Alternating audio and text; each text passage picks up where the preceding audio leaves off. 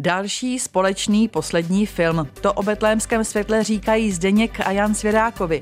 Od tohoto čtvrtku jej můžete vidět i vy v českých kinech. Slavnostní pražská premiéra byla v pondělí v Lucerně, kde se na pódiu před bílým filmovým plátnem seřadila delegace tvůrců a stáli tam i herci, které jsme mohli vidět v sobotu 5. března na jiném pódiu v pražském Rudolfinu, a to při udílení nejvýraznějších českých filmových cen Český lev. To jsou dvě události, kterých si v tomto magazínu všimneme. Také vám nabídneme několik tipů na zajímavé knihy současných ukrajinských autorů, neboť o literatuře země, kterou napadla ruská armáda, toho příliš nevíme. A zajdeme se podívat také do historické budovy Národního muzea, o které po letech teď už můžeme směle říct, že je plná stálých expozic. Při procházce nově opravenými sály a chodbami si uvědomíte, jak vznikl život na planetě Zemi, jak se vyvíjel a jakým způsobem do něj přispěla během staletí i naše civilizace.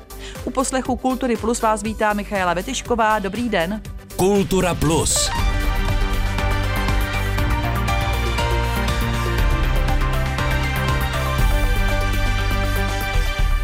V modrožlutých barvách, bez rautu a červeného koberce, za to s hodně hlasitým potleskem na podporu ukrajinských občanů, s hodně emočními projevy umělců o potřebě svobody a síle lidského ducha a bohužel i se zdlouhavými děkovnými řečmi a trapnými okamžiky u pultíku, s kterými si až tak neporadil moderátor večera Jiří Havelka. Tak vypadalo předávání výročních cen Český lev. Česká filmová a televizní akademie připravila letošní 29. ročník ve skromnější podobě i kvůli současné válce na Ukrajině. Peníze, které byly určené na pohoštění, věnovali organizátoři na sbírku SOS Ukrajina Člověka v tísni. Lidé mohli také během večera posílat dárcovské DMS zprávy. Na podporu okupované Ukrajině tak jde více než přes 5,5 milionů korun a režisérka Diana Kan van Guyen darovala 100 tisíc korun ve prospěch lidí na Ukrajině se slovy, že dostává jedinou cenu spojenou s finanční odměnou, tak ji posílá dál. U pultíku postála maximálně minutu a stihla poděkovat i tvůrcům ze svého týmu, i členům akademie. Nádu večera českých lvů ve své reportáži zachytil Martin Hrnčíř. Vzdejme jim nyní hold potleskem. Slavnostní večer, kterým provázel herec a režisér Jiří Havelka, začal několika minutovým potleskem ve stoje na podporu obyvatel napadeného státu. Jednu z prvních cen pro nejlepší studentský snímek předávala Elizaveta Maximová, která přečetla i krátký projev. Není tajemstvím, že v České republice žiju od malička. Mám ve své krvi mnoho různých národností i kultur, ale především ruské a ukrajinské kořeny. Moje srdce je dnes s Ukrajinou. S Ukrajinci, kteří hrdě a hrdině brání svoji zem. Moje srdce je dnes i s mými blízkými žijícími v Rusku. S mými prarodiči, kteří po večerech poslouchali v kuchyni Echo Moskvy, které je od včerejšího dne oficiálně zakázáno s mladším bratrem, který byl zatčen na mírných protestech proti vládě v Moskvě. Nemohla jsem dnes mlčet a svojí promluvou chci podpařit Ukrajince i Rusy, kteří chtějí mír. Osm sošek českých lvů si odnesli tvůrci sportovního dramatu Zátopek režiséra Davida Ondříčka, který převzal i cenu za nejlepší film minulého roku. Chtěl bych poděkovat vlastně třem lidem, kteří tady už nejsou mezi námi a bez kterých by film Zátopek nebyl. Je to Karel Engel, což byl velký kamarád eh, Dany Zátopkové a mnozí z vás ho znají, protože to byl filmový kaskadér neuvěřitelný. Tak ten vlastně nás uvedl k Daně a pomohl mi, aby ten film vůbec vzniknul. Děkuji Daně Zátopkový, která prostě i přesto, jaký měla těžký život a přesto všechno, co se o nich napsalo, tak eh, nám uvěřila a dala nám povolení a přála nám, dokonce si chtěla ve filmu nakonec zahrát, co se teda nestalo, ale strašně moc děkuju a děkuju svým mamince. Bůh ochraňuj Ukrajinu.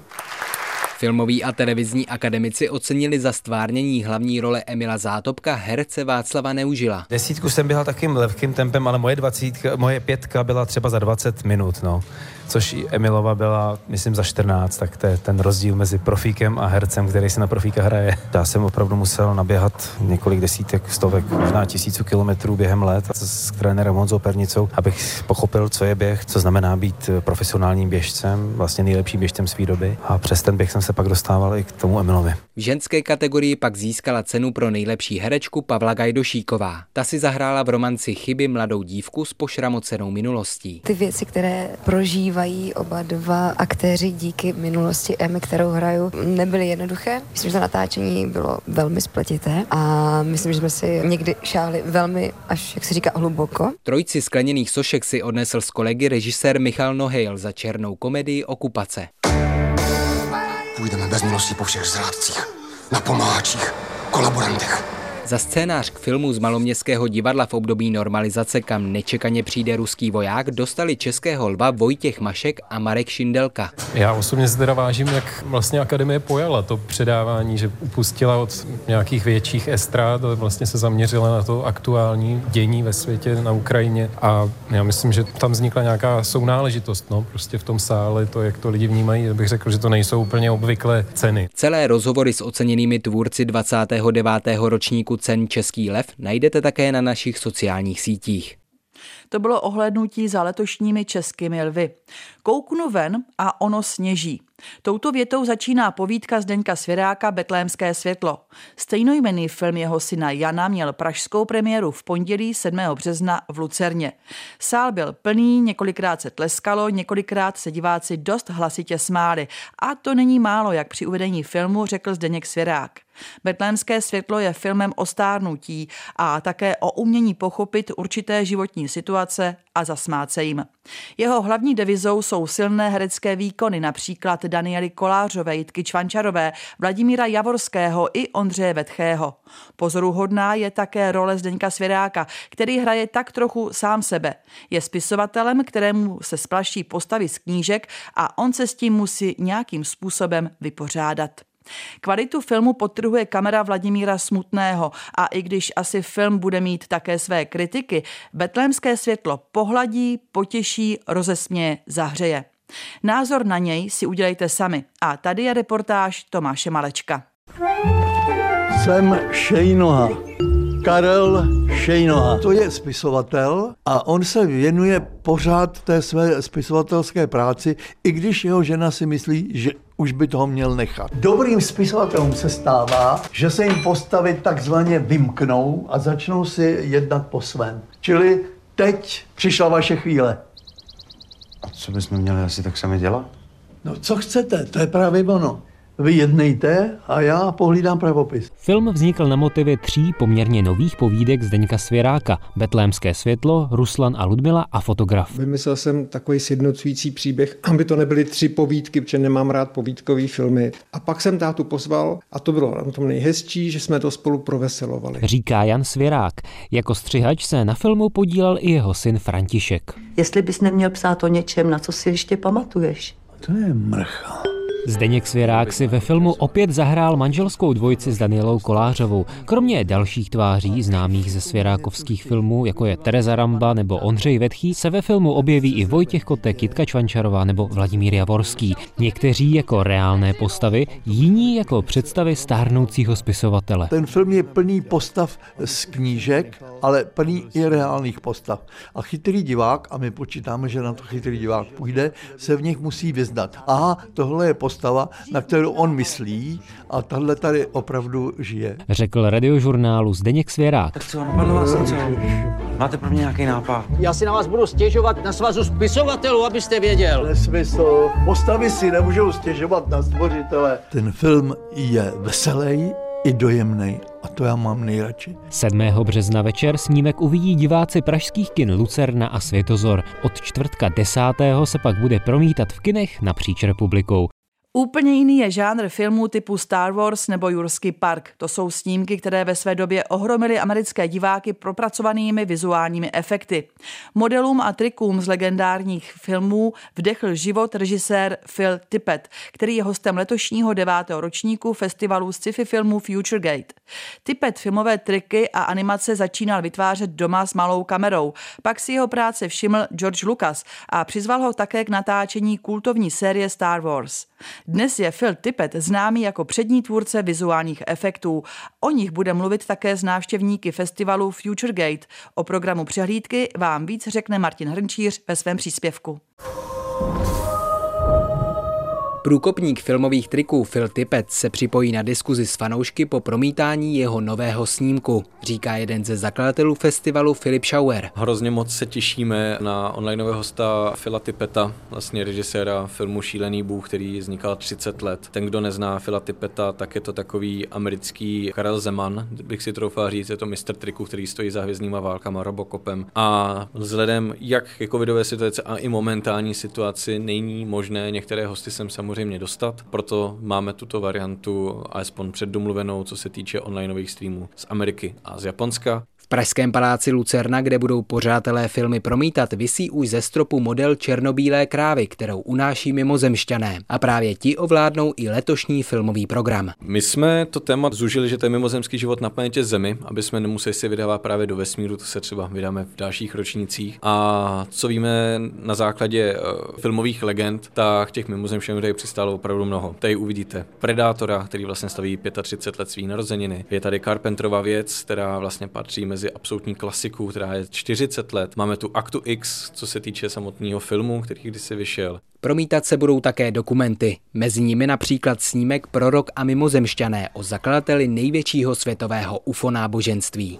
Even you just looking at his eyes, you feel light, love, warmth. Diváci se dozví o jedné z největší mimozemský sektě, jde to říct jinak, která vlastně má obrovskou až 450 tisícovou základnu věřících, jsou to takzvaní realiáni a obrovský fanklub mají v Japonsku, v Africe a vede to izraelský prorok a celou debatu po filmu povede Jiří X doležal, takže uvidíme, co z toho si diváci odnesou. V posledních dvou letech nechodili diváci na festival kvůli pandemii koronaviru. Teď ale pořadatelé bojují s nezájmem kvůli válce na Ukrajině. Strach tak nelze popřít, že se dostali i pod kůži všem divákům, kdy jsme se tak trošičku otřepáváme ještě z covidu a snažíme se lidi trošku namotivovat, aby začali opět chodit do kina, když žili rok a půl vlastně v onlineových platformách. Samozřejmě situace na Ukrajině tomuhle vůbec nepomáhá. A tu už jde o mediální prostor, tak právě o ten samotný prodej, protože objevují se i takový, co bude zítra, má smysl jít do kina a tak dále. A tím bych, aniž bych tu situaci chtěl zlehčovat, myslím si, že je potřeba tu situaci reflektovat, sledovat ji, ale zároveň myslet i trošičku na vlastní duši a jít si buď zasportovat nebo právě vyrazit do kina a trošku si aspoň mentálně odpočinout téhle náročné doby. Zároveň organizátoři zvažovali, jestli na festivalu uvést ruský film Sputnik. Nakonec ale tento příběh o parazitovi z vesmíru promítat budou. Sputnik Jegora Bremenka, který je vlastně přihlášený do festivalové soutěže, je nejen z důvodu, že je to prostě kvalitní snímek, který myslím, že fanoušci sci-fi ocení, tak jelikož tento režisér aktivně podepisuje petice proti válce, angažuje se v různých aktivitách, které vlastně s válkou nesouhlasí. Máme informaci, která není samozřejmě potvrzená, ale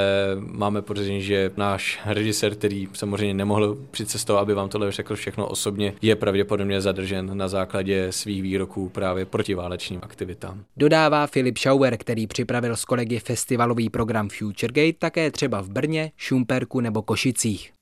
V kulturním magazínu Českého rozhlasu Plus nabídneme další tip kam za kulturou. Zamíříme na operu do divadla. Carmen francouzského autora George Bizeta patří mezi tituly, bez kterého se neobejde repertoár žádného operního domu.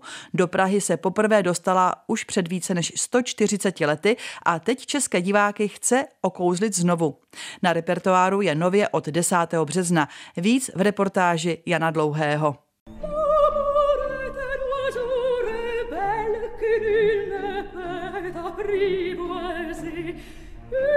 Bizetova Carmen si svou popularitu mezi diváky získala strhujícími rytmy, chytlavými melodiemi a hlavně svůdnými zpěvy krásné cikánky. V její roli se teď v novém nastudování představí mecosopranistka Ester Pavlů. Pro mě je to velký sen splněný a myslím si, že určitě každá mecosopranistka sní asi o této roli. Jako tajemná a provokativní žena, která se živí jako dělnice v tabákové továrně, se pěvkyně představí vůbec poprvé. Není to jako je lehká role, ta Carmen tam je vlastně od začátku až do konce a musí to mít nějaký vývoj. Určitě nemůžu hned od začátku začít zpívat hned, neřekla bych jako naplno, ale musí to mít nějakou gradaci.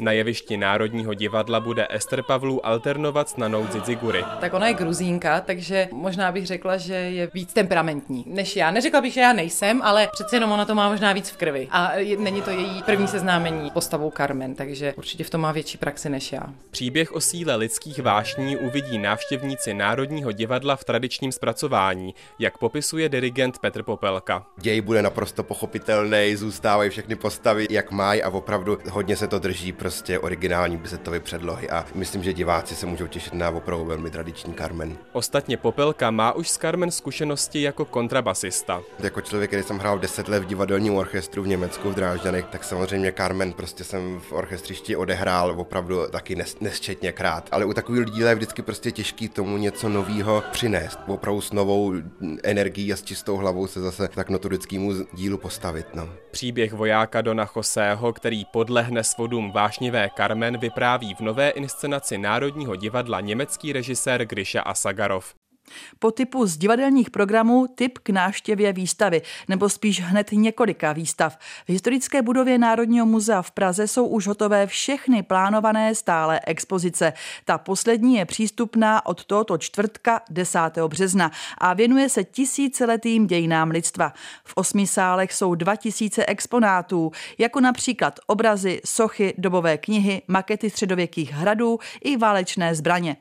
A jak se dál dozvíte z reportáže Adély Burešové, expozice je vytvořena pomocí těch nejmodernějších technologií. Dozvíte se mimo jiné i to, jak vypadal kufříkový klavír Emy Destinové nebo kameny, které rozbily okno v bytě Františka Ladislava Rígra. I to se můžete dozvědět na nové výstavě s názvem Dějiny v Pražském národním muzeu. V historické budově na Václavském náměstí najdete také zajímavé předměty od 8. století až do první světové války. A tady ty obrazy, to jsou obrazy z 15 kusů, ty barevné, ty tady máme a ty černé se nezachovaly. Ředitel historického muzea Martin Sekera ukazuje na sérii obrazů, které zobrazují legendu o Janu Nepomuckém. Ty zdobily u příležitosti jeho kanonizace Řím a některé z nich teď jeden ze sálů Národního muzea. Za největší unikát považuje Martin Sekera exponát, který nemá téměř žádnou materiální hodnotu. Dva šutry eh, z roku 1890, kterými Dav eh, vybil okna v bytu Františka Ladislava Rígra, protože na něm byli naštvaní ti lidé tehdy. Dobovou atmosféru na výstavě doplňují i velkoformátová videa, která návštěvníka vtahují do jednotlivých historických událostí. Dostanou se třeba na císařský dvůr vedle Františka Josefa I. nebo do roku 1621 na popravu českých pánů. V části těch šuplíků jsou další mobily, které se dají použít pro děti, aby si e, něco ohmatali. Martin Sekera z šuplíku vytahuje model středověké krajiny a tehdejšího dalšího opevnění, které si mohou děti prohlédnout. Pro nejmenší návštěvníky muzeum připravilo i řadu dalších aktivit. Můžou si třeba potěžkat palcát nebo vyzkoušet přilbu. Za nejnápaditější považuje ředitel historického muzea takzvaná kukátka. Pomocí dvou čoček se podíváte do trojrozměrného modelu, on se vám zvětší a pak tam vidíte sokolský sled, nebo je tam vlastně v tom třetím kukátku máme přímo dějovou scénu. Z 80. let je to požár Národního divadla. Každý výstavní sál má i svou dominantu. Návštěvník se nejprve ocitá u velké středověké kamenné zdi, pokračuje přes rotundu, která symbolizuje příchod křesťanství a na konci se dostane až k modelu historické budovy Národního muzea. Celkem si projde 12 století. Podle Martina Sekery se lidé díky výstavě mohou v dějinách lépe zorientovat. Aby ta expozice v nich vzbudila nějaký vztah k minulosti pocitový, dojmový a možná teda i informační. Dodává i, že v paměti jim může utkvět třeba horoskop vojevůdce Albrechta z Waldsteina nebo i sádrový odlitek lepky Karla Hinkamáchy. Posloucháte pořad Kultura Plus. Přehled kulturních událostí týdne. Premiéra v sobotu odpoledne po půl jedné na Plusu. Slova jsou jako správně mířené kulky. Zatímco válečný konflikt na Ukrajině trvá pár dní, ukrajinští spisovatelé se proti Rusku snaží ve svých dílech vymezit už řadu let. Právě národní identita je jedno z hlavních témat, kterým se autoři, teď bránící svou zem, věnují. Některé tituly vám teď společně za Danem Dlouhým představíme. Petrikivka je obyčejná, i když docela velká vesnice na trase z Kijeva do Dněpropetrovsku. Zničená silnice, kaluže, pár krámků. Kijev, Černobyl nebo zapadlé horské vesničky. Tak na tato místa bere své čtenáře ukrajinský spisovatel a novinář Oleh Krištopa, a to konkrétně v cestopisu s názvem Ukrajina v měřítku jedna ku jedné. Úryvky z něj teď můžete poslouchat na Českém rozhlase Vltava v dopolední četbě v podání Aleše Procházky. Dnes Petrikivku odlišují od jiných vesnic jen dvě věci, totiž Starý Sokolenko a Umělecko-průmyslové centrum, kde jako na běžícím pásu vyrábějí suvenýry.